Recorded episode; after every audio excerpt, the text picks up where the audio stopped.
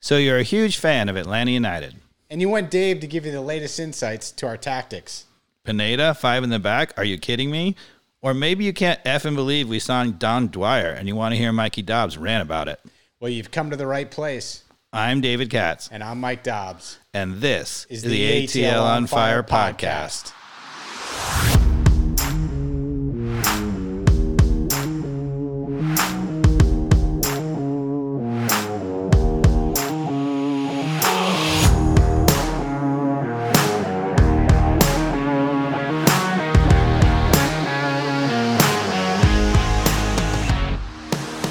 everybody, welcome back to another episode of ATL on Fire. In fact, it's our 59th podcast, Dave.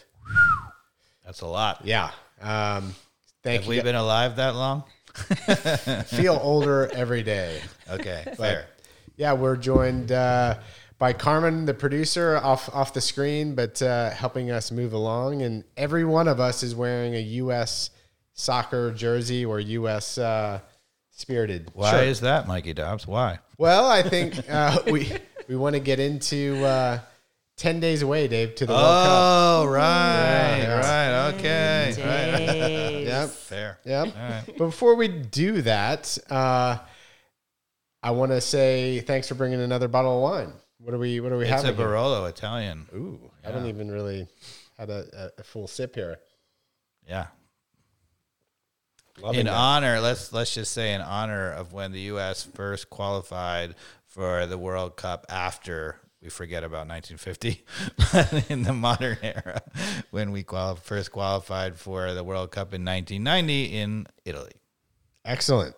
All right. Very good. And we did not. I won't mention that it required a last second goal from Paul Caligiuri in Trinidad and Tobago for us to ah, I qualify. I thought you were going to say. I was I was watching that match. Believe it or not. Really? Yeah, in you could get it in New York. No, no, no, on TV. it was in Trinidad when I was a kid. well, I thought you said you were going to bring an Italian wine to recognize that Italy is nowhere near this coming World Cup. Oh, yeah, right. Mm. Sorry about that. Sorry. Don't need to mock them. Well, on the on the topic of spirits, we also need to maybe shift and have a beer every once in a while, Dave, because you know what? Very nice. We got a new sponsor. I'm gonna go with I don't always drink beer, but when I do, I drink Wild Heaven. That's correct. Wild Heaven Brewery. And uh, if you're not familiar with uh, Wild Heaven, um, it's a brewery here in Avondale Estates. Fantastic. They also have a brewery that they um, opened maybe year and a half or so ago in West End. So oh, really? I didn't know that yeah, second one. That's two, awesome. Two locations, yeah, and uh, dog friendly. They typically have food up there. Um, nice indoor outdoor space uh, here in Avondale. I have to say I haven't been to the brewery, but I do love their beer. The emergency drinking beer, EBD. really good. Yeah, we wouldn't take on a sponsor we didn't fully back. So Many times. we have no problem. We've already backed them. Yeah. We've already drank more than our sponsorship. so there you go. So yeah, if you guys haven't made it there, um, two locations. Yeah. and uh, also, uh, what else is happening, Dave? I'm working on a new logo. Um, I've put kind of like the beta version online. Um, for the most part, I think the poll says people are liking it. Uh, I only got one terrible or F on the poll that I took on the one that's out there now, That's which means it, it's at least a real poll. Like people are being honest, right? Like I Yeah, wouldn't somebody gives you an F. They're being real. yeah, I wouldn't. I wouldn't feel good about it unless somebody was a hater. So somebody's got better design skills and is like, I know it's not Twitter unless there's a hater out there. I mean, come on. Now, what else? Uh, we are committed fully to the U.S. Soccer Coaches Convention. Now, we booked our flights after uh, our last podcast, and uh, yeah, do you want to tell us a little bit about that um, and remind our listeners? Okay, so um, you know this is our disclaimer about the uh, the U.S. Soccer Convention. Um, you don't want to miss the 2023 United Soccer Coaches Convention in Philadelphia from January 11th to the 15th. The convention is the largest gathering of soccer coaches, administrators, and fans in the world. Only at the convention can you attend sessions crafted with your coaching level and desired topics in mind. Presented by world class educators, our collection of over 200 lecture sessions and field demonstrations will offer every coach something to bring back to their own training sessions. Even me, Mikey Dobbs. Heck yeah. All right, come learn And, from. and me, I'm coaching under eight. All right. There you go. Come learn from Amanda Vandervort, president of the USL Super League, Anthony Flores, youth technical director of the Philadelphia Union, Becky Burleigh and Brett uh, Ledbetter um, from What Drives Winning, Laura Harvey, head coach of the Olympic Reign, uh, Dan Abrahams, world renowned sports psychologist, and more presenters will be announced in the months leading up to the convention. So visit www.unitedsoccercoachesconvention.org to register before the next price increase. Excellent. Yeah, and I was watching uh, some kind of sizzle reels from the last couple uh, coaches conventions.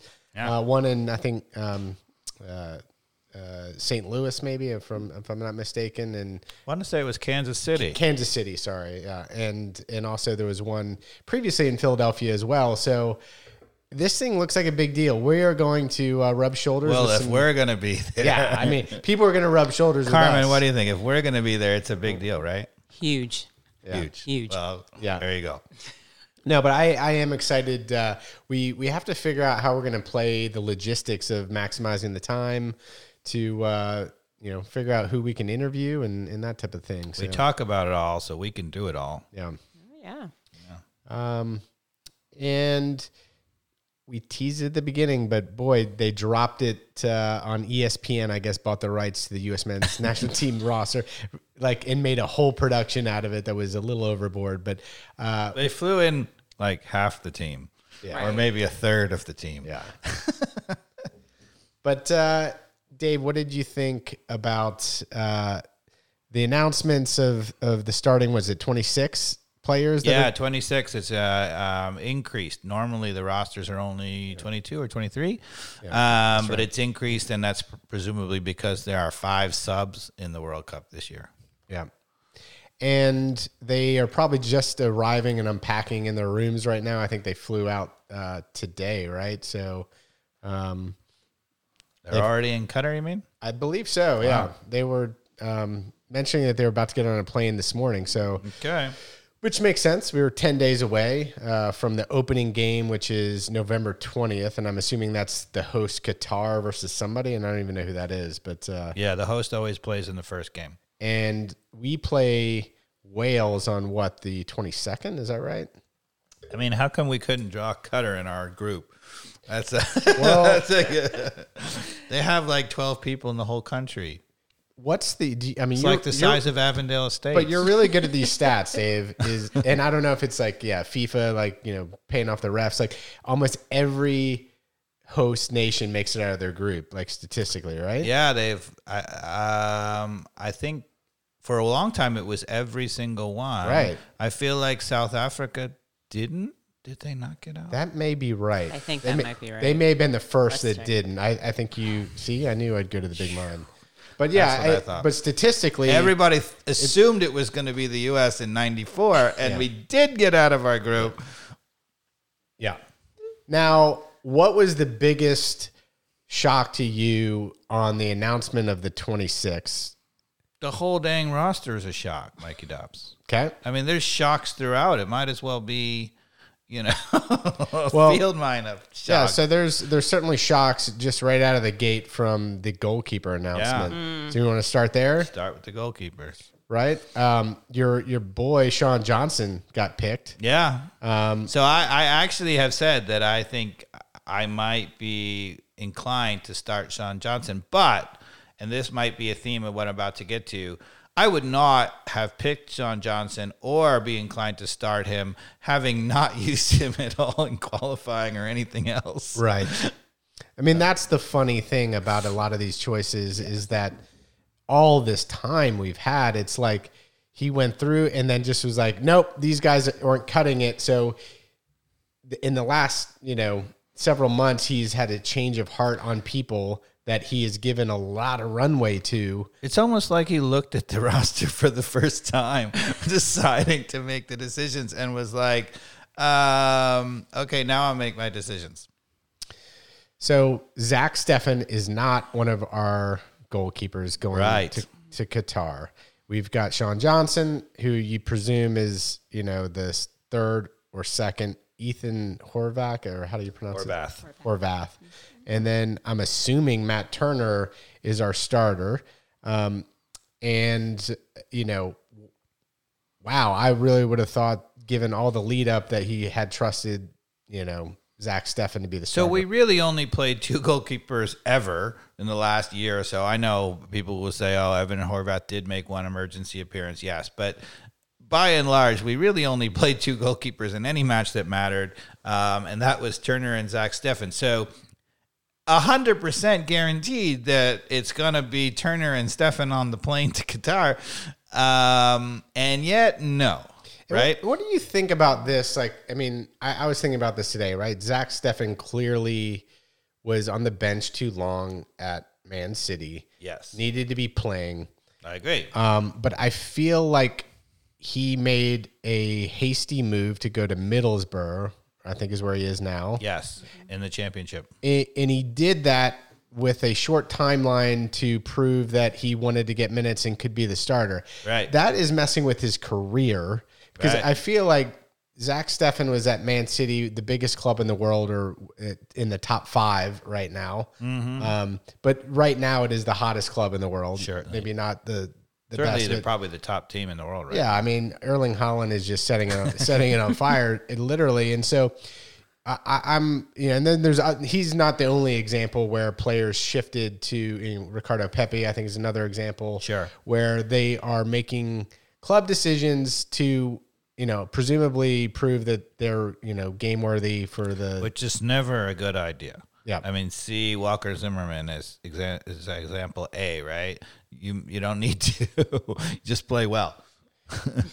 True, but the other thing is like with the Zach Steffen, he, play well. I don't know. Like why why would you use that against somebody who clearly on, on paper is our best goalkeeper, Well, so here's the thing, and right? in reality probably as well. here's the thing right? So so you i can completely understand. In fact i'm super for that you don't really want to have a goalkeeper being your starting goalkeeper who's not playing. You don't want a guy who's sitting on the bench. You want a guy in rhythm who's playing all the time. I get that right? So in my opinion if you believe that as a coach then Zach Steffen should not have been in any of the qualifiers. He wasn't playing at all for Man City. So if you think that you have to be a starting goalkeeper to be on that plane to Ki- to Qatar, um, and we can talk about the Ha- name of the have an honest conversation with Zach Steffen too to be like, hey, probably not going to include you if you're going to be on the bench, and he should could have done that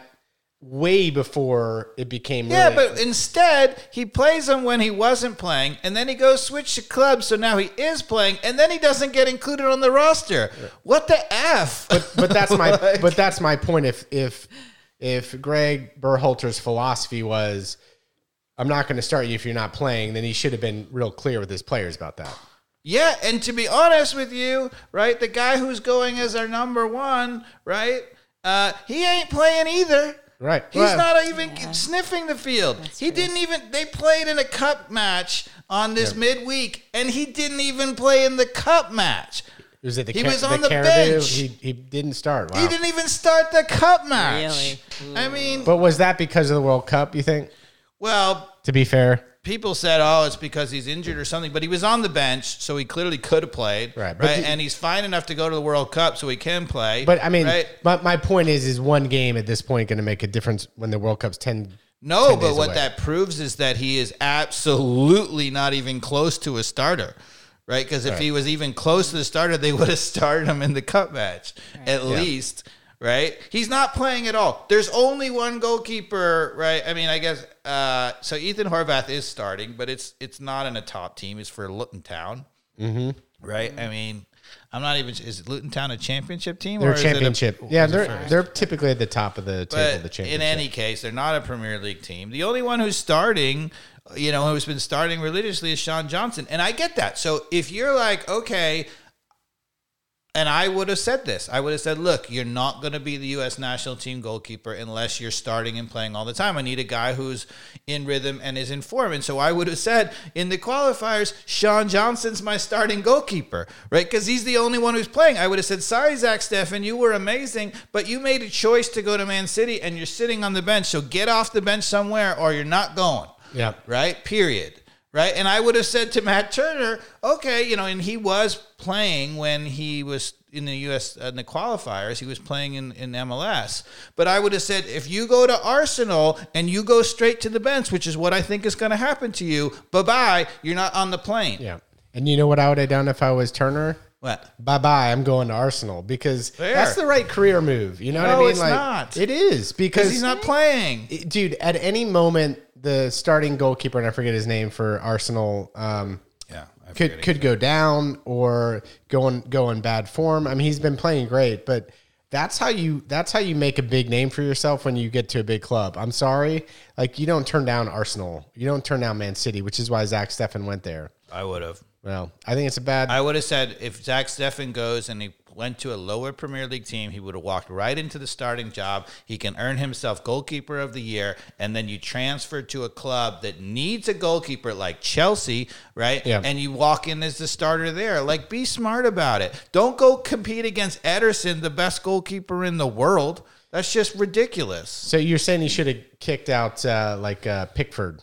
Yeah, go challenge Pickford. Because you know, is, is he actually going to be the England? That was a that was a, a dig at England. Uh, Yeah, he's he the gonna be starting starter? goalkeeper Yeah, for so, England. yeah, Turner could even though his it job. should I mean, absolutely be um, uh, Pope, who's a better goalkeeper, better. right? Yeah. Well, Elliot's helping us out. Elliot's listening to us streaming. Yeah, And okay. uh, Ramsdale Yes. is the Arsenal keeper. Ramsdale. That's Uh, right. see that, Ramsdale, uh, All. I should have remembered that for the the All or Nothing documentary. Right. Yeah. The Yeah. young guy and his parents were there, and I was I felt their goalie parent. Yeah. But okay, camaraderie. so the only justification for what he did, which is to leave Zach Steffen at home, is, and people are bringing this up, right?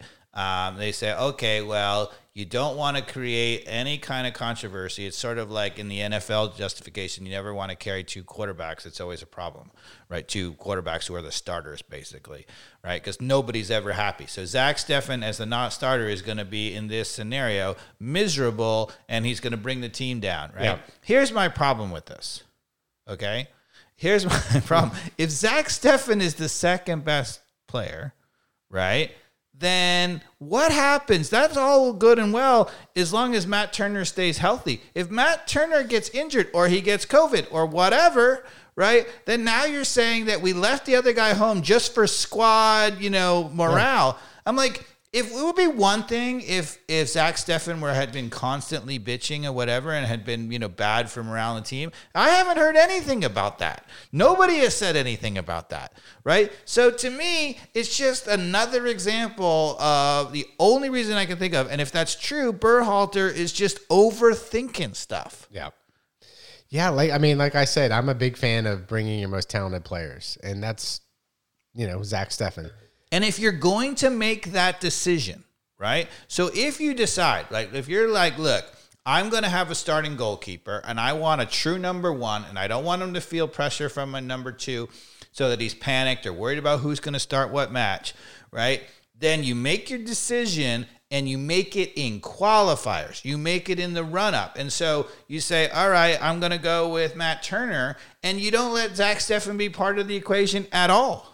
Yeah. Right? Because what, because, you know, if you think about this whole argument that Zach Steffen is going to be a problem if he's there and he's not a starter, the other problem is, you know, if you're a guy on the U.S. national team and you've played on a lot of good teams, right? If you were in qualifiers and you had two goalkeepers who were competing all the time and they had your back, they were your guy. They they basically played even in the qualifiers, right? And you then went uh, to get on the plane for Qatar, right? And the coach dropped one of them. You'd be like, you know, give him the figure. Like, what are you doing to our guy? That's not squad morale. Yeah, that's what just happened. Yeah, you'd be pissed off if you were one of the players on the plane. You'd be like, this guy worked his butt off for us in qualifying. He slept from Manchester City all the way to freaking South America to play in qualifiers, and this is what your reward is for that? I like it. Mm. I feel like we should have had a fire button there. I was I was shocked by the flicking off motion. I was like, that might be enough. That might be enough. That was your signal.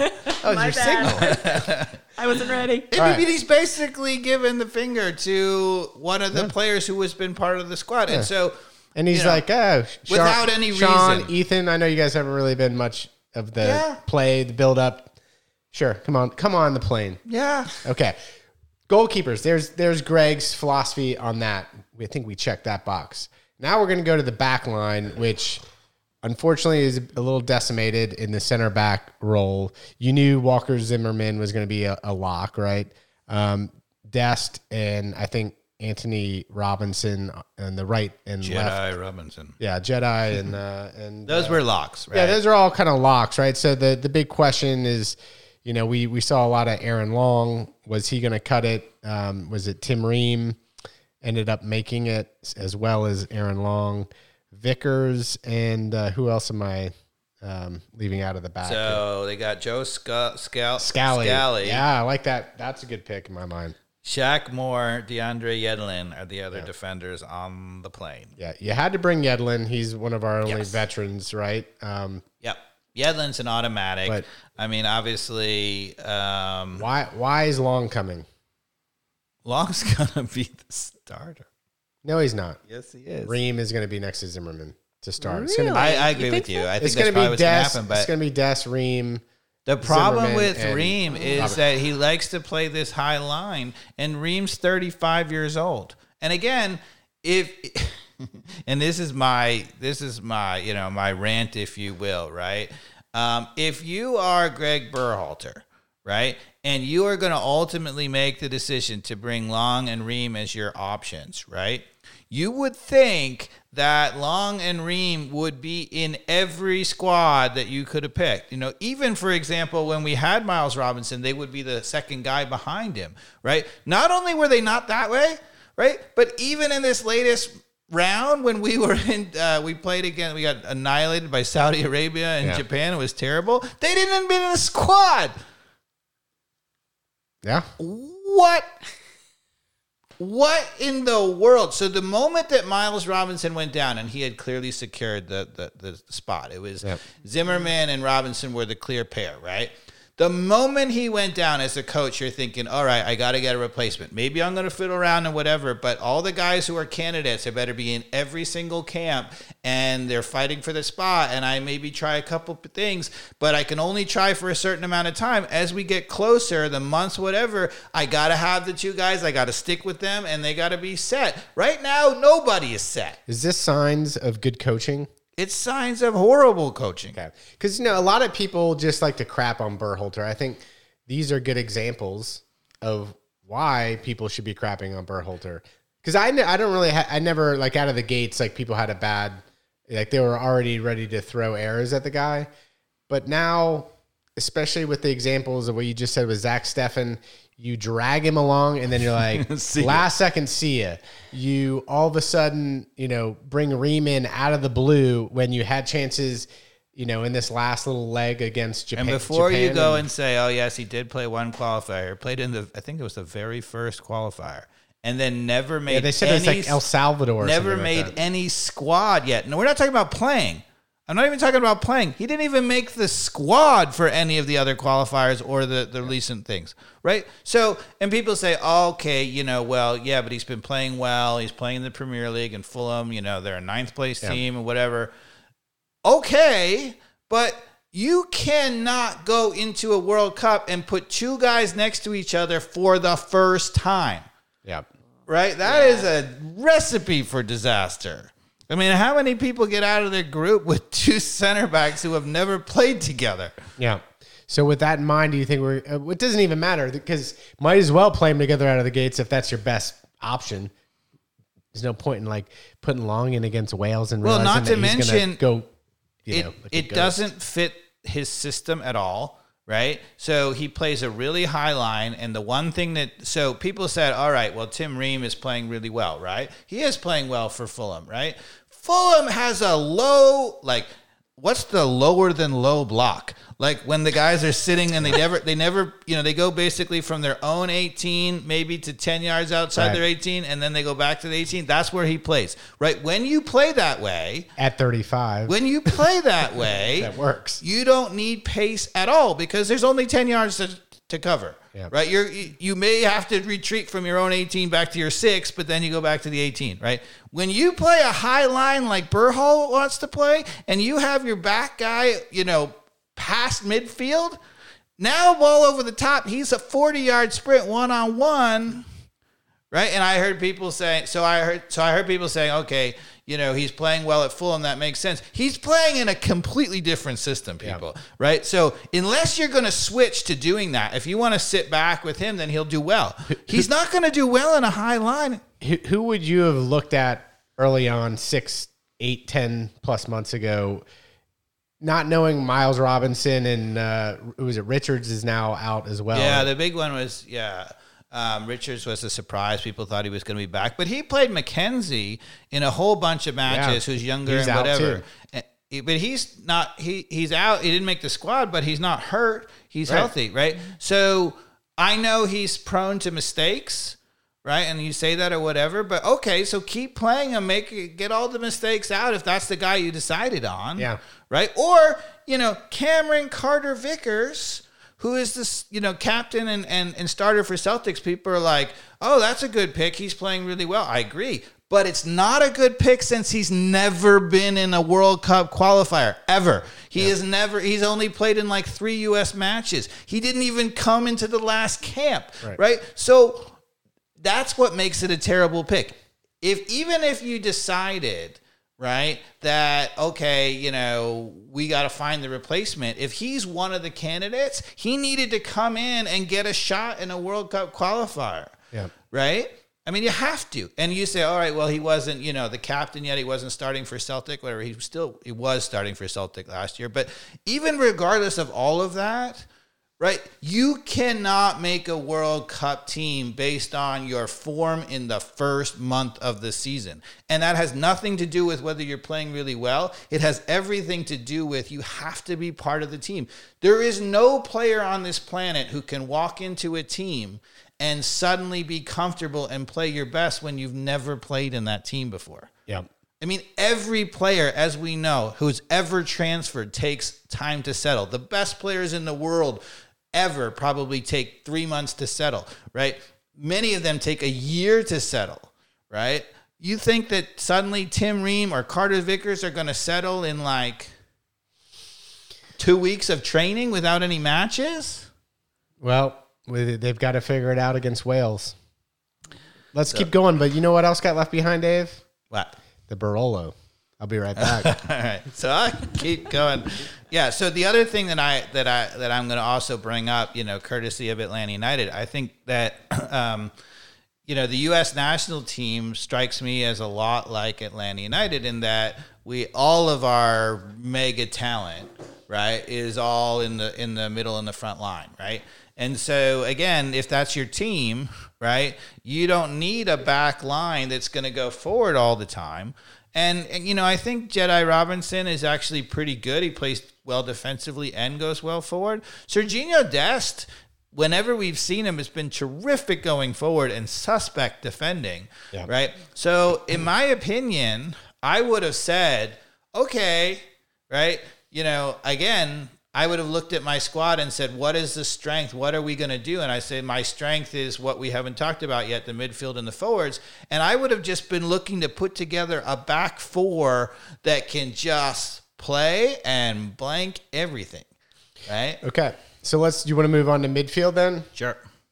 Um, so I, I guess we've got is it uh, Jordan Morris? Was he or is He's he more of a forward. forward? More of a forward. So it's uh, it's Roldan then. Was Yeah, Roldan was the controversial, Right. you know, sort of pick. But, um, you know, so the midfield picks itself, and I don't think anybody was surprised by any of the picks, right? So the starting midfield three that he's been going with all the time, right, is Tyler Adams, defensive midfield, Mm-hmm. Musah, and um, uh, Weston McKennie, Right. Right. So those three, you All got to excellent players. Yeah, and in my opinion, which I think he's leaned a little bit towards, you know, in a game that you might want to be a little more defensive, like England, maybe you bring in Kellyn Acosta to play alongside Tyler Adams. You play two defensive guys and only play one attacker, which presumably would be Weston McKennie. Um, and so I think that's all settled. Um, you have a couple of guys who can, off the bench, change something. So Luca de la Torre, who I really like, can Yeah. dribble. He's terrific. Um, and they're listing Brenden Aaronson as a midfielder. Um, obviously, I think A little he's more better a- served on maybe Yeah, in the forward, forward. line, Yeah. but you know, whatever. So I'm going to come back to him, but uh, yeah, And as far as Cristian Roldan is concerned, he's been in a ton of camps. He is a you know a veteran presence. People really like him. I think when you have a roster of 26, that's a fine pick. Again, not only is he very un- your 26th player is very unlikely to play, Yeah. right? Not as only is he not likely to play much, but he also brings a presence, and he's been around the whole team the whole time. He's been in all the qualifiers. So I know there's some controversies of forwards that didn't make it into the squad. Yes. But what about midfielders that are left out here? It doesn't seem like there's a lot of. There's people like that. You question why Roldan got in, but who who else maybe should have been in? The if- only if one is didn't? people said Tillman. Um, you know that he's a little more up and coming, and he could have been on the plane. You know to get the experience. You know Roldan gets the only thing you say about bringing a veteran is that you miss bringing an experienced guy. Um, uh, you miss mix. You miss bringing on a guy for experience, and so you're building Yeah, for the for future. 2026. But if you look at our team, our team is so young, right? We're already bringing a team that you figure is being played in this World Cup in order to be awesome in four years. So I don't have any problem. Right. So with- let we Tillman, if he if he develops Yeah. and he's ready, then he'll be the, the guy who gets his experience in that World Cup. I agree. Okay. I'm, I'm cool with that. All right. Now, the forward position, um, I think the biggest controversy there was Pefok and uh, Pefok and Yep. Pepi not making it, right? Yep, they didn't make it, and instead Haji. you got Haji Wright and Jordan Morris. Uh, also Jesus Ferreira, but Jesus Ferreira has been in you know a bunch of the teams. Josh Sargent makes it. So Haji Wright's been playing really well. He's playing for a Turkish team, correct? And he's scored nine goals in the last 11 games, but again, hasn't been a part of the process. Yeah, this is what's so nuts. People are like, Haji Wright got clearly got picked over P Funk at the end, right? Haji Wright's a, you know a little bit different. He's I guess a little more pacey and he's big too, but he also can score in the end. He's the kind of guy who can really score goals and might be great off the bench for 10 minutes. So I'm like, great, brilliant. You know, people are saying this kind of a sleeper brilliant pick. The only reason why it's not a brilliant sleeper pick is Haji Wright in the last calendar year is one of the leading scorers in all of Turkey. He scored like 20 something mm-hmm. goals in the last cal- you know, f- the last physical year before now, right? If that's the case, he's no longer just hot, he's good. Why in the world was he not in any squad? Why wasn't he picked for a qualifier? Why wasn't he picked for the last call up? Nothing. Right. Why not give him a part to get comfortable in this team? Why now? And and you might because you might say you know sometimes a team picks somebody a guy who was out of nowhere and suddenly gets hot and scores you know starts in the Premier League and suddenly scoring all the time and you bring him okay but this guy has been hot for a year And- and, still not making the squad Ricardo Pepi's gone cold, if I'm not mistaken. yeah because he's not great Yeah, and I, you know, he had a he had a good little run, and so I'm not Yeah. I'm not too disappointed. Pepi didn't make it. He played his part in getting us, you know, uh, some wins. I think in the uh, which uh, Mexican game was that that he came in and scored a couple goals or whatever cup yeah he scored was. like three goals in two games at one point So he had a hot little run there, Yeah. but since then he's really, you know, tried to prove himself internationally and is fallen a little bit flat from what I'm hearing. Right. hasn't done anything. He's not playing anymore. So the think. people are saying, why isn't Pepi there? I'm, I I understand why he's not there, but yeah, the Haji thing and him already having a resume that's been building up for Yeah. over over 12 months, and Greg not recognizing that and bringing him into the squad to be a part of it makes That's no what I'm sense. saying. I have no problem with Haji Wright being on And- the plane if he's that good. But if he's that good and he's been that good And- for a year, why not be part of the team? and another now? player is Pefok, right? yeah, P Funk's been hot too. He's been hot too. And then you've got Jordan Morris, which in my mind is a tier below both of those. I'm a huge Jordan Morris fan, by the way. He was amazing until the first The and then second ACL. Two injuries, so Yeah, that, that's I why mean, I'm on. I'm rooting for him. But like, why are you bringing a guy that statistically two ACL injuries? It is And moronic. he's not really scoring in And Seattle I- either. like I said, I am a fan of Jordan Morris because he has gone through so much. But we just mentioned two players that clearly should be a part of this team, or one of them should be a part of the team, in my mind. Um, if you have to pick, right? Jordan Morris out, one of those two in. and here's Pepi is not a, in my conversation at all, but here's my other rant, and that so Berhalter's been busy ramming a square peg into a round hole, right? We have known for how long, certainly the entire qualifying process, and probably at least a good six months before that, that the U.S. has an amazing attack and no um, recognizable striker. Okay. Right. So, I mean, the guys who are amazing Gio Reyna, right? Um, Tim Weah, right? Pulisic, right? I mean, Aaronson, right? All of these guys, amazing forwards, playing at really good clubs, legit, right? The only thing is, none of them are recognizable, you know, number nine, classic forward, blah, blah, blah, right? So, what he's been doing is continually rotating and ramming a square peg into a round hole. Okay. So the same thing happened to the coach who I consider to be probably the best coach in the world, right? At Man City, Guardiola. Everybody said he needed a recognizable number nine. He went after um, uh, Kane from Tottenham, and he didn't get him last year. And everybody said, Thankfully. he said, you know, look, their season's going to be shot. They can't, whatever. They were the leading scorer in the Premier League last year by a mile, right? With no recognizable forward. All he did was say, look, we've got a million, you know, not a million, I exaggerate, but he's got a whole bunch of players who can all create and score goals, and we don't really need a forward. We're just going to attack you in a different way.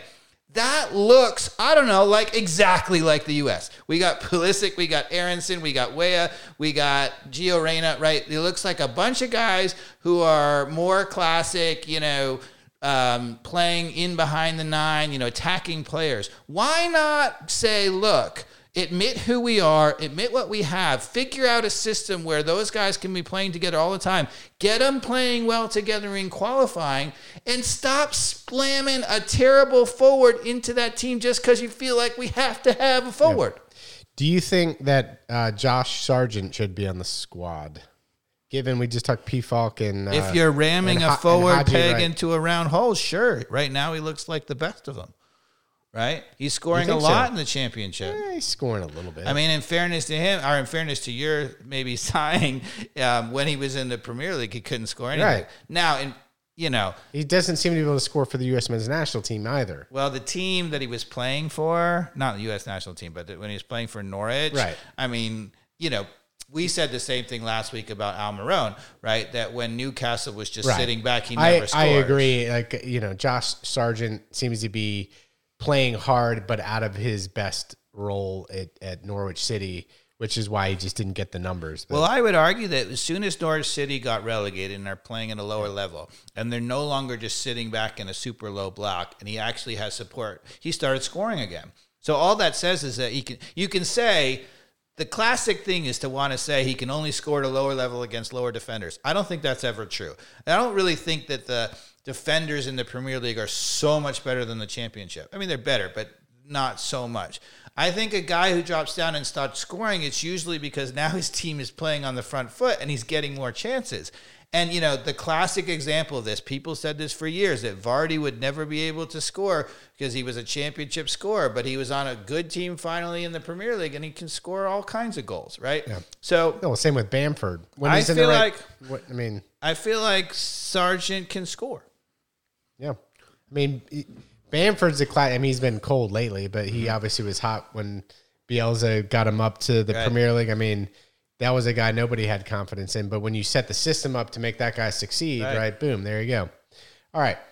Uh, So I don't have a problem with Sargent. So- In fact, I would say of all the players, if you're going to force someone to play, I mean, so it seems like with this system that that Berhalter is going to force a forward to play. So he's got a choice between Sargent and Ferreira, presumably as the two starters.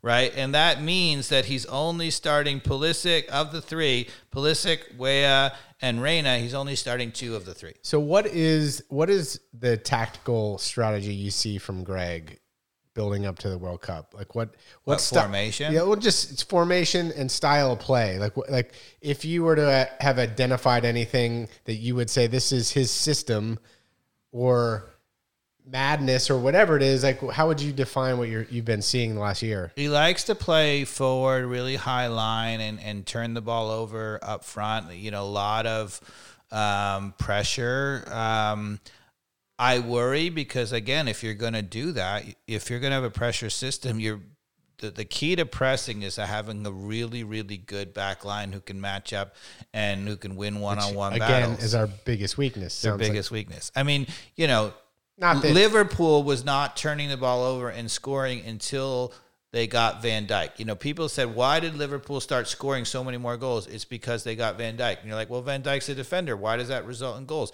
It's because now he suddenly could match up and everything moves up the field. You win the ball more up the field. And guys like Salah and Mane could score when they're getting the ball up the field. Right. Um, as soon as they stopped winning the ball up the field, then they got problems again. So, question: With the roster that we have going to the World Cup, Yeah. who is missing from who you would have as your starting eleven if we go into uh, the World Cup two weeks from now or less than two weeks? You know, uh, it's not that I think that somebody is missing. So, so as a starter, right? Because I want to get Yeah. I want to get to Dave's starting eleven, yeah. and I want to start by is anybody missing on this roster? Looking back at the last year and the resume of people like Pefok and uh, whomever, that you would say, yeah, that guy'd be absolutely coming with me right now. I probably would have brought Pefok because he's proven on this team as a last 10 minute guy that he can do it. But I don't really think the roster is is so bad in terms of who I would have not or would have Okay. included or not included. I mean, for example, I think, for example, that uh, Cameron Carter Vickers um, could be really the answer at center back, but he has no chance of being the starting center back because. Are you going to stick him in the starting back at this point? I mean, it would be really gutsy to do that, Yep. right? Um, I think in this formation that he's trying to play, Tim Ream is a disaster, and Carter Vickers has a lot of pace and maybe has a chance to do better in that. But he's not going to be the starter, so that's Prediction, my folks. problem. Folks, if at some point Ream starts getting beaten over the top, I wonder if Dave's prediction comes true here. We'll see Vickers come in. Uh, A number a of people a day late, a dollar short. said to me that you know I, I was you know listening and I heard some people saying that um, that you know the thing about Tim Ream is he's 35 years old. He's been relegated and promoted. And you know he's a veteran presence. If we give up a bad goal then you know he could really calm the team. And I said yeah but it's probably him who just gave up the bad goal. Right? So if he wasn't in the team to begin with you wouldn't need him to calm the team down. So starting eleven for Wales, then given the twenty six we have, oh, who's, Oh, Dave, th- who's Dave going with? I think the entire team would pick itself. Um, I'm gonna because I already know it's not because I have a very you already know what my curveball and your starting eleven is.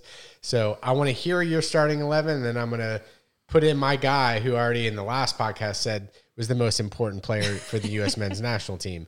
Because I doubt he's in your starting eleven unless you throw a curveball back at me. I think he is in my starting. Okay, I love. Oh, Oh, damn! this messed up my whole setup. Then go ahead. Sorry. agreeing again. Damn it. Okay, go. Um, so you know, again, I guess the question is: right now, you're talking about the starting eleven, not who I would have. You know, for example, I would have built no. Sean Johnson up No, over we're, this is Okay, right this now, is your in reality, You are Greg my- Berhalter. You've made your decisions. Okay. You're going to Qatar. Right. You're there right now. They're there right now. All right. Who are we starting against Wales with what All right. with the team we have?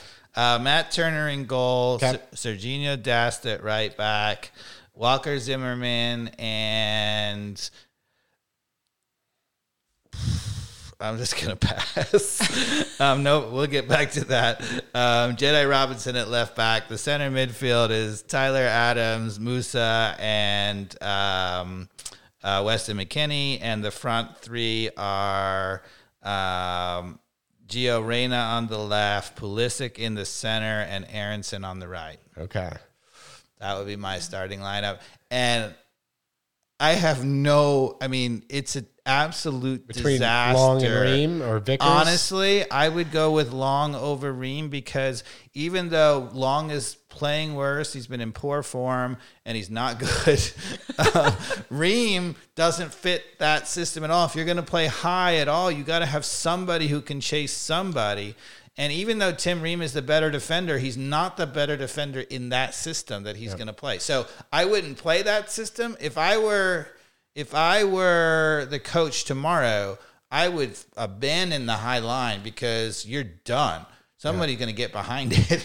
So if if I heard you're starting, did you have Weah in your starting lineup? no, I had Aaronson, and I think Weah would be on my my change the game off the bench guy. Okay. I'd play him a lot. You know what's funny is is I am one player different than you, which here's my change in your starting eleven. Okay. and I agree. Like the the whole other center back thing is just a toss it's a up, right? So- disaster. and I think everyone would agree with us on that. it's So an absolute disaster. I I actually might is the power sub yeah. take Gio Reyna off, Okay. put Brenden Aaronson Okay. in, and then And put let Reyna be the power. and then Weah is out on the right. And then because I feel like I see more of uh, Aaronson on the left side for Leeds. Okay. More of his comfort position. He's crushing it over there right Yeah. now. Let Pulisic, like you said, be like the 10 in the middle. And Aaronson's just going to be a fly everywhere. I think you have to have him on the field. But Tim Weah, that dude was born for the World Cup. I don't think you can leave him off. Well, to be honest with you, I would have said, "Look, we got four guys for three spots up front." I would, I would have abandoned a long time ago this search for this mythical striker, and, and I would have said, "We got four attacking players, right? Weah, Aaronson, Pulisic, and Gio Reyna, right?" And going, which is what we have. They're all in good form. They're all healthy, which is a miracle. Um, going into this tournament, I would have said, I don't think that it's, I wouldn't likely to have the same three starting in any of those matches. I would rotate them.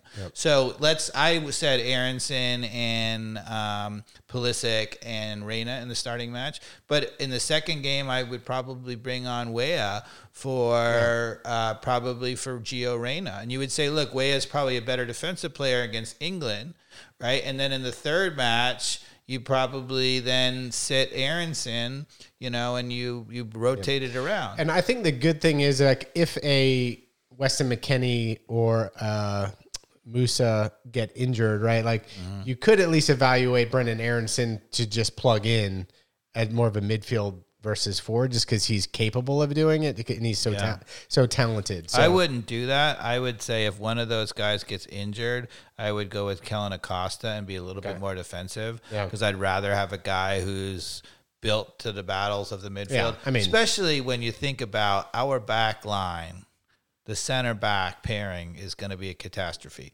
So Yeah. you better protect the heck out of it. Yeah. No, but I I, I don't uh, dislike your starting lineup. I just think that Gio Reyna, he might be one of our most talented players as well. He's still coming back from injury quite recently. He's he's seemingly healthy, but he also is young. He has less experience at this point in my mind than But so is Weah. Weah is young and is coming off an injury. Is a very similar player. I mean, I guess not as much.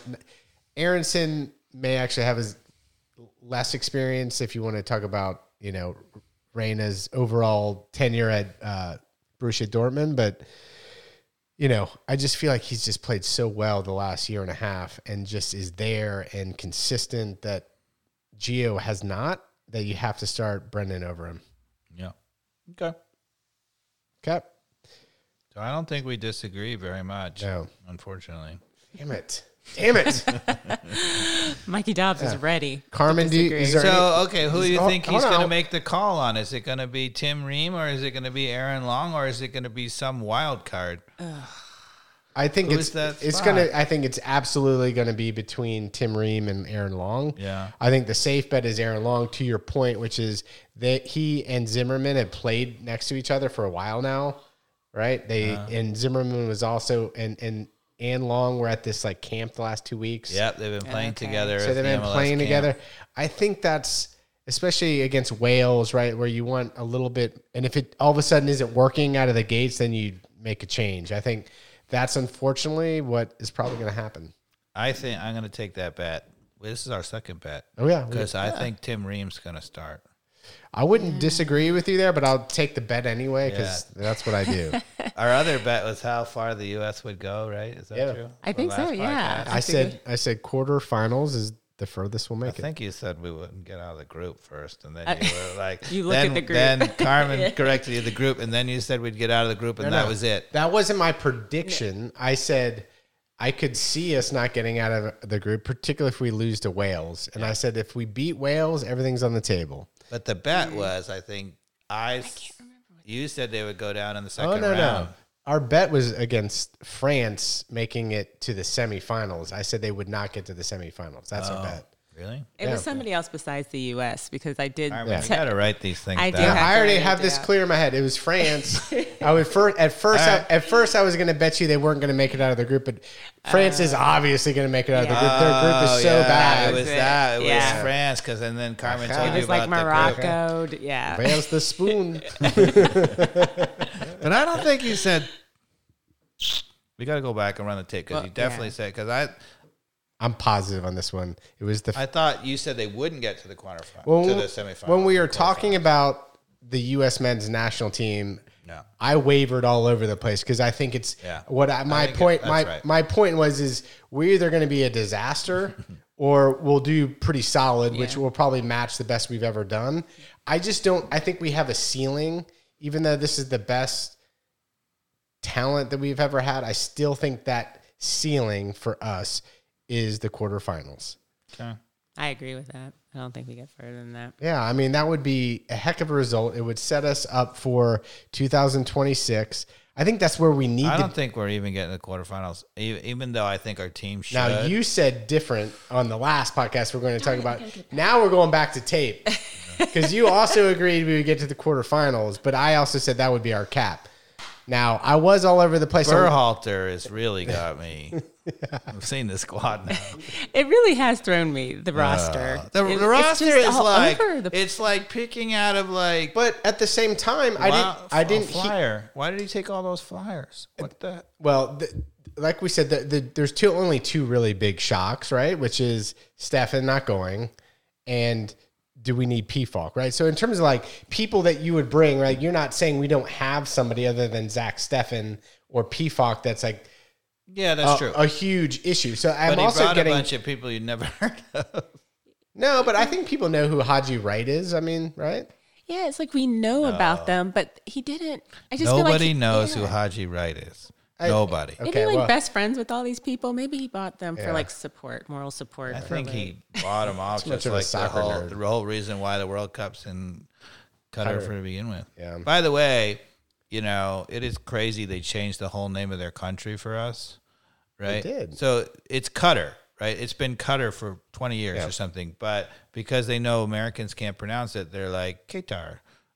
no, really? Yes. Oh, there's so many YouTube videos on this, by the way, on how you pronounce. Qatar. Yeah, but originally, No, originally but they've abandoned it for the for not just for the U.S. for the whole world audience who doesn't know it's guitar. guitar, But it, that's not how you originally pronounced it. It was cutter. Yeah, but it's like got a little bit of G. It's like almost like a little quiet. G So if in you there. go Guitar. back, uh, we should do this experiment. If you go back, they have an airlines, right? The Yes. Qatar Airlines, Mm-hmm.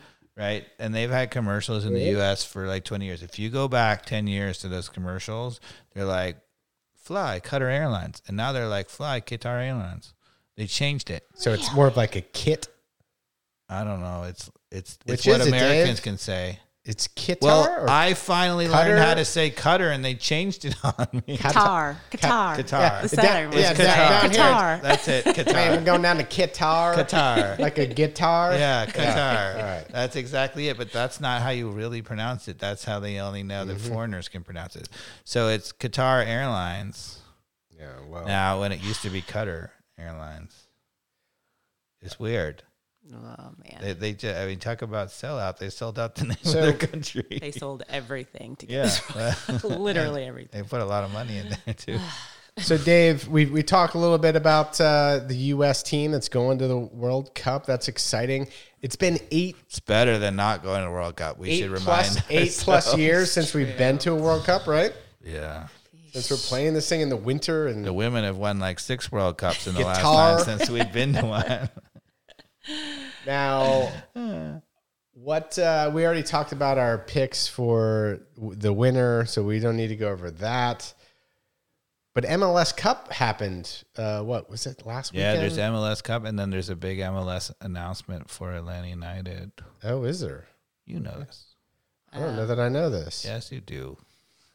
There's a big Atlanta United. Instead of building a statue where oh well, well, correct. Yeah, it feels like that's dated now. A week later, but yes, it's a week, it's only been a week. Josef Martinez Yeah. is Goodbye. not going to be with the club. I to me that was a shock because I just didn't think they would. Um, It's Kinda- been a bit under the radar. I bet not all podcast listeners know that actually, well, maybe not. um, because they haven't, for for a good reason, they haven't announced it. They have basically leaked it. Um, but nobody has come out and said it per se. You know, like they haven't made a big announcement because Right. why would you? They- They're going to be hated for it. So what I find interesting, right? So they're buying out his contract. I can only assume, right? Which is they're eating the four, the last year of the four million dollars in salary. Is that how this works, Dave? Yes. Um, I know I'm supposed to know how the money works in the MLS, but So yes, you're allowed one buyout, and you buy out the contract, you know, a certain amount or whatever, and then they become an unrestricted free agent. okay.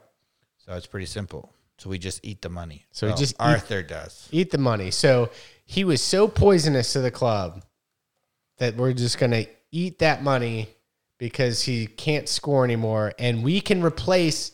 We he's he's bad culture for the clubhouse because he's flipping arrows come Pollo, and we're going to be able to find a better option than Josef Martinez, who will probably score twenty goals next year with whatever team he's with. To be fair, um, we aren't necessarily just going to eat the contract. I am sure they're going to spend the entire offseason trying to transfer him, right? But nobody's going to take him, right? And then, and then, because to transfer him w- would have to be for a large transfer fee. Um, and I don't think anybody wants to pay a large transfer fee. So it's possible we will get a small transfer fee. I don't. Th- I think they'd rather eat the contract than take a small transfer fee. Yeah. I'm sure some MLS teams will offer a you know five hundred thousand you know transfer fee or something. Yeah. Right. But it would be kind of embarrassing to take that. Yeah. Right. So I think they would Well, rather just eat really, the it would be embarrassing. They are. I mean, they are in the most embarrassing position of all time now. What would be embarrassing about taking half a million dollars? I would. I mean, they- half a million dollars, Yeah, but I mean, they owe they owe I'm it not to the, Arthur Blank, They owe though. it to the fans who didn't even get to see Josef start in the last No. NYFC game, where we knew that we weren't going to renew his contract. Pineda knew we weren't going to renew his contract, and they didn't even have the gumption to have him say goodbye to Gumption. our fans at home. Are you kidding me? He's heating up. He's on fire. Gumption. Gumption. That's that's when you know you don't have Darren Eales in the front office to be like, guys, really? Like I know we're gonna part ways, but you gotta you gotta put the guy out on the field and have him on the big screen. So Yeah. fans that Build came out on a beautiful day in Atlanta can't just clap the guy that maybe he, this is his last game. Maybe even maybe even hint before that game that it's going to be his last game so that people could actually, you know, if you've already made the decision, then, you know, To be fair, you can only do that if the guy is, you know, worthy of leaving and let going. When it's controversial, when you don't know if he's still good, when he's only 29 still, you can't really do that. You Yeah. can't really have that send off, right? So, in that's in fairness to them, I don't think you could do that, but um, that's the problem. well, they think he's washed up. that's the problem. They think he's washed up, so Of why not do the send off? Like you're done. You're not good enough for us. The the the the that club would be awfully honest. the guy that the guy that has been the fabric of the, The supporters group.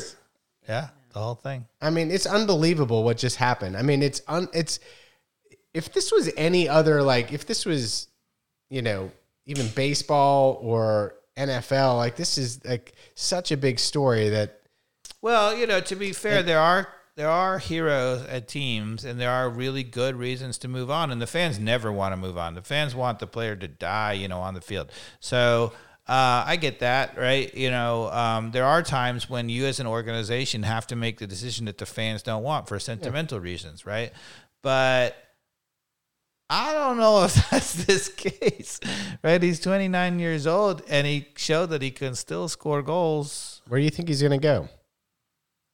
I have a feeling that he's going to end up at another MLS team and he's going to score 20 goals. I think so too. Mm-hmm. Sadly, yes. Now they're not going to put him in a competitive team. Yeah, it depends on what team he goes to. If he went to LA, you know, FC, he'd probably score 30. Yeah, he probably would. And I mean, you got to imagine those teams are looking, being like, Yeah. Especially if they can get him on the cheap. And Josef will probably take it on the cheap just to, uh, you know, give a little. I mean, he's still making that four and a half million. Yeah. They're gonna buy that out. That money. Yeah. Yeah. He's doubling his money. So, all right, what else we got? Uh, oh, the MLS, uh, MLS Cup Finals. Cup final. So Yes. speaking of LA, LAFC, what a barn burner that was. What uh, supposedly, and I didn't watch much of the first half. I watched the whole thing. Luckily, to finish. sounds like the first half was a little boring, but I tuned in in the second half. No, it wasn't. Okay, I feel like from start to No, finish, from that was, start to finish, that thing was a barn burner. barn burner, but I didn't. It sounded like well, the goals didn't happen till the second half. No, there were two goals in the first half. were there? There were two goals in the first half, two goals in the second half, two goals in overtime. No, it was three three. well, one, No, one, one, one, and one. I mean, Yeah. sorry. Mm-hmm. One goal in the first half, one goal in the second half, one goal in overtime Yeah. Okay. for each. Two, Yeah. but I said two. I meant one for each team. Gotcha. Yep. I'm with you. So, okay. Um, who were you rooting for? Did you have a team that you were kind of pulling for? Is pretty. No, I was rooting for a barn burner, which I got. So Yeah. I think it made it better to watch Oh, to not have to cheer for. And so every goal was awesome. Everything you're that like, happened. oh, they're like- gonna yeah. epically blow it again, and they did. Yeah. Oh. So what what stood out in that game to you the most? I mean, it was obviously supercharged. Uh, the Justin Bieber in the crowd. was he in the crowd? Oh, yeah, he, he was. was. literally amongst the people drinking beer. Will Ferrell drinking out Did you of the, know that Justin Bieber MLS is 21? How old is he now? He's got to be like almost 30, right? The Beeb. Uh, yeah, Will Ferrell was there drinking with the crowd. I mean, yeah, it was awesome, awesome. What what stood out to me is is the spectacle of it all. Right, it, it was an amazing crowd. It was, you know, and they got screwed over. I don't know if you heard, but so the LAFC stadium, which I have been to, not inside, but I've been to the outside, but um, it's right on the off the campus of University of Southern California, and University of Southern California has the Rose Bowl is their state their football stadium, the enormous Rose Bowl. So and it has a huge parking lot. So basically, they built LAFC sort of in the parking lot, um, and USC had a home football game. USC is a is a top ranked college team, and so they've already sold all the parking for the college football. So this MLS final, Mikey Dobbs, had no parking, zero. Does LA have parking to begin with though? Well, they normally do because they never. So normally these people are don't. used to it, so they just have to figure it out. Normally they do have parking. They tailgate and everything. They they said to the poor fans, "You cannot park." Period. And they had offside shuttles and whatever, but oh that crowd was they came despite the fact they didn't get a parking spot, Mikey Dobbs. so like go, I mean talk about I mean and they showed up like that. Yeah. Now, It one thing that I. I and I'm, I feel like I'm not being a homer here, but they were touting this as the best MLS Cup final of all time. Yes. And yes, the the drama and everything built up, but like I don't know, was that the 2018 Atlanta United game, just in terms of like the atmosphere of 72,000 people. I watched a YouTube video of somebody inside the stadium and I just saw the LA fans. Like, what was cool about the MLS 2018 final is even like the mainstream fans in the Atlanta United Ben Stadium. Everybody was losing their heads. I mean, they were screaming like from Oh, yeah. the start of the game to the end of the game. I watched a YouTube video of like just somebody casually going around during the game, and it was pretty like it was a beautiful day, like LA.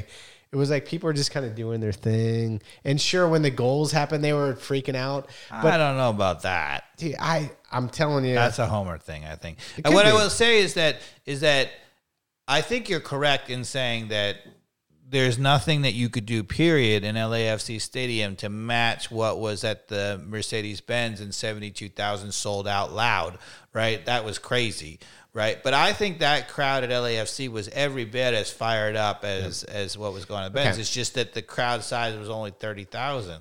So, talking to a few friends uh, about that 2018, Yeah. and this is why we do the podcast. We want to feel that again. Like I, it's very sad right now. Have we lost hope that we can ever replicate what happened in 2018 as Atlanta United fans? Or at, at best, are we hoping to get to 75% of what that evening represented in the MLS Cup final at Atlanta United? Can we, I mean, do you think that that's possible? Yeah, I mean, I think, I mean, what's it? You know, there's two sides to that answer, right? One is you say, look, we have definitely started to slip off in terms of attendance and atmosphere and everything. Um, and you know, you worry, will we get that back on a routine basis? I don't know. But at the flip side of that is, despite the fact that we've been pretty awful on the field, we still have a really good turnout. The crowds have been high. You know, numbers have been high. So. I think you can see that glass half full or glass half empty, and I don't know the answer. You won't know the answer until we either do get better or we don't. If we get better, you'll find out whether or not we lost a little bit of that mojo or not. Yeah, I mean, given the trajectory we've been on, particularly the last two and a half years, I mean that graph is going down, and I don't see it going up. I don't. I don't see any signals that it's going up. Do you? Well, you know, you need a team.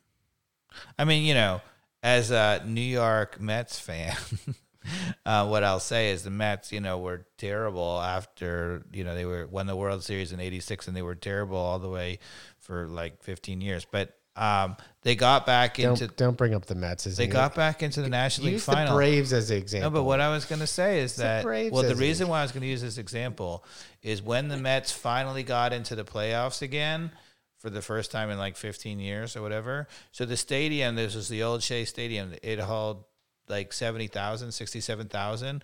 You know how many ticket people went in the lottery?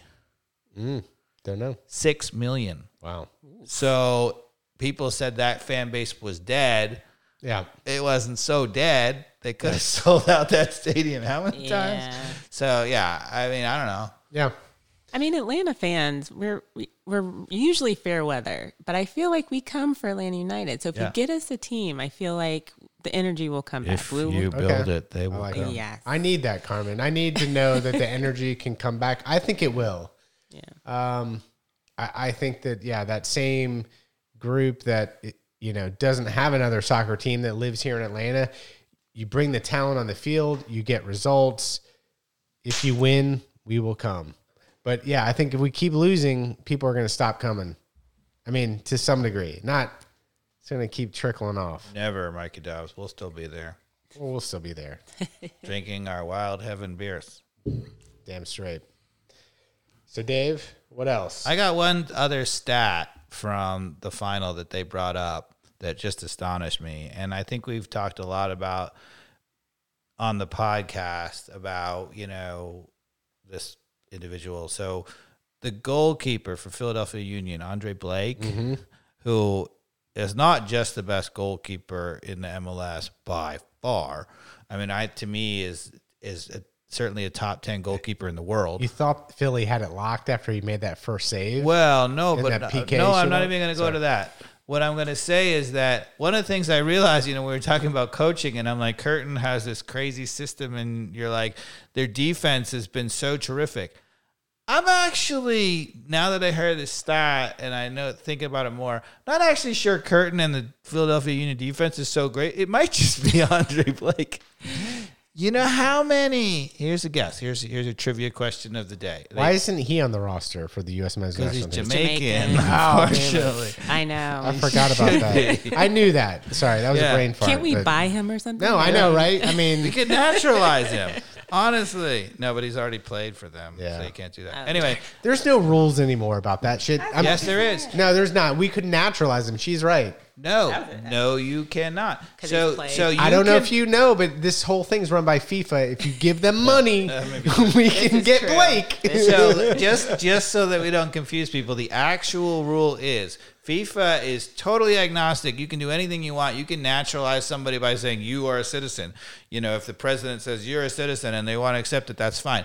But but and here's the big but, and I actually think it's the only dang thing that FIFA has gotten right, certainly in in the last 30 years. They said that once you play a full international for any given team, you cannot switch countries. So that you cannot show up for the World Cup in one team and show up for the next World Cup in another team and show up for the third World Cup in a third team. Yeah. You can't be a mercenary. And I like that. Yep. I'm fine with anybody could be Yeah. anywhere. Yeah. Pick your colors. So. Yeah. All right. Here's a trivia question. Okay. How many set piece goals has Andre Blake given up in the six years that he's been at Philadelphia Union? So this counts corner kicks, uh, and I don't think it's corner kicks. I think it's just free kicks. okay. So, So- but I just want to clarify that Yeah. because that's a set piece. So it, it's it's So it do- direct, or they serve it in from a free kick, and you know somebody heads it in or whatever. Right. right, So any so free kick. so it's if any free kick on the field, no throw ins and no corner Yes. kicks. Okay. Last six years, It's that he's technically been te- there. technically a throw in and corner kick are set pieces, right? Mm-hmm. Okay. Um, in the last six years, how many years. goals has he given up? First, as a corollary, we say how many has Rios Novo given? Up? Yeah, right. I'm just even thinking of the one where he was standing on the wrong side. Of the six years. Oh man, I, I mean, I feel like th- what you're it's obviously got to be a good stat, right? So if he's only giving up one goal a season on set pieces, that would be like insane, right? It would be. That would be insane. So six is my answer. The answer is four. That's It was double ridic- insane. I remember Right. them saying that I when I, fell was off my chair. Right? That's I mean, Yes. six would have been a fall off your chair number, right? Right. So Four. I thought they were going to say that se- this season, and when they're For like, the last season, six- I would have been right, you right. even set me up to give you a silly number. Yeah. And there It's we a go. ridiculous number. Yeah. Okay. I mean, that guy is a ridiculous goalkeeper. And he probably, I mean, honestly, he probably saves a goal a game at least that another goalkeeper, How an average he not in goalkeeper wouldn't say. How is he not in Europe? I don't know. Why That's is a he great still at question. Philadelphia Union? He's a top, in my opinion, a a top 10 question. goalkeeper in the world. The only people I would have him behind is, you know, the the Edersons and the Alissons of the world. Yeah. Um, and honestly, shot stopping wise, he's probably better than those guys. Yeah. I mean, he's amazing, that guy. And he just does it all the time. He never gives up goals, right? And I know he gave up three goals in the final, but, um, you know, he. Yeah, I mean, those were pretty hard to put on him. oh, yeah, they were Yeah. ridiculous. I mean, Gareth Bale from Point Blank. I mean, and he got a hand to that one. Did you see yeah. that? I mean, It's- yeah. I mean, he was going left. Gareth Bale has it in the upper 90. He goes backwards, and he got a hand to that. He almost there. saved Almost that, got there. which would have been, oh, good God. yeah. Uh, anyway, so what you know, it's something that I've never considered because usually I think the goalkeeper, in terms of impact on the field, is pretty low, right? You know that. So every time you always talk about, you know, the stat in baseball is wins above a replacement, right? So if you take the average in that league, the average goalkeeper in MLS, and you just replace it, what would it be? And I, and usually you think it might be a goal in a season. It's not much, right? Um, but Blake is probably, I mean, he probably good for. It wouldn't surprise me if if truly he was something like twelve or fifteen goals over the average. I mean, I would say that. It's yeah. ridiculous. Yeah. I mean, it is ridiculous. And if you take that off of Philadelphia Union, Philadelphia Union is suddenly an average team. Maybe like I think they're still a playoff team, but barely. Amazing. That is an amazing stat. He's incredible. he's a god between the posts. I mean, holy cannoli. So, Dave, anything to circle back on on World Cup, U.S. men's national team, MLS Cup final? The MLS Cup final, I have to say, was pure joy for me. I mean, you know, it shows you the where the league has come. That as a neutral, you can tune in and see two teams playing quality f- football, attractive, an epic game, an absolutely epic game with drama, the whole thing, and. Despite the you know the injury and the long stoppage for that or whatever, there wasn't a lot of shenanigans in the final. There weren't people like going down us super unnecessarily. It was a pretty well played game. It was drama. The stands were nuts. I mean, it was everything you'd want to see. I mean, to me, you know, the next step in terms of when you will say that MLS has made it is you know will you know neutrals turn out to see MLS Cup final because you know unlike basketball it's got a 7 game series and and baseball is a 7 game series you know Super Bowl is one game and lots of people tune into it no matter what right mm-hmm. MLS Cup final is one game also. And and World Cup, everybody tunes into. The average even American now watches the World Cup, right? So the World Cup final. So the question is, how far will MLS final go where literally will neutrals tune into it? And if they keep doing that, Yeah, and well, look, I think that's part of MLS's strategy to get teams in every major market across the U.S. So while it's hard for us to care about what's going on at uh, Columbus Crew, or same way you are with the NFL, you know the players on Columbus Crew or Philadelphia Union. I think in you know four years, I think you and I, who are obviously on the on the far end of doing a podcast on Atlanta United and MLS, like we struggle to know many of the names on almost any for sure. you know other MLS team, right? But I'm curious where that will be in our minds. Uh, you know, as trendsetters to, to to follow the league four years from now, when again U.S. will be playing in the World Cup on our home turf, Home on- soil. or in North America anyway.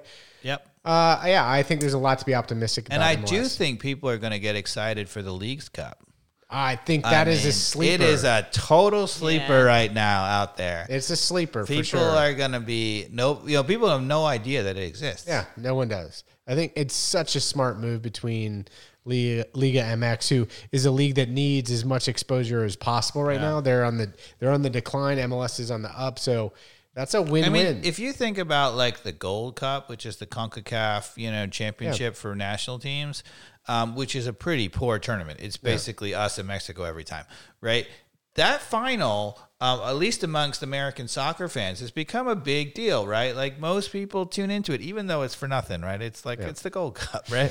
But you know the league cup is that times a thousand because every game is between two good teams it's not yeah, worthless it's going to be really interesting. so I think that's going to be, and you got to figure the final for that's going to be bigger than the Gold Cup for sure. So I think we've talked about it all, Dave, I think we have. and uh, hopefully, in between now and I don't know, maybe one of the the U.S. men's national team games, we're uh, talking to Sam Stokes, who does a podcast on Yank Report. He does a lot of conversation on the U.S. men's national team as well. Yep. He's at least nice enough in the, the Twitter handle to say he may come on as a guest. So we just need to coordinate some dates and I hopefully like it. either in our next podcast or an upcoming podcast, we'll get him on and get his take on the U.S. men's national team and wherever we are at that stage. So Yep. stay tuned, people. Take care. All right. Thanks.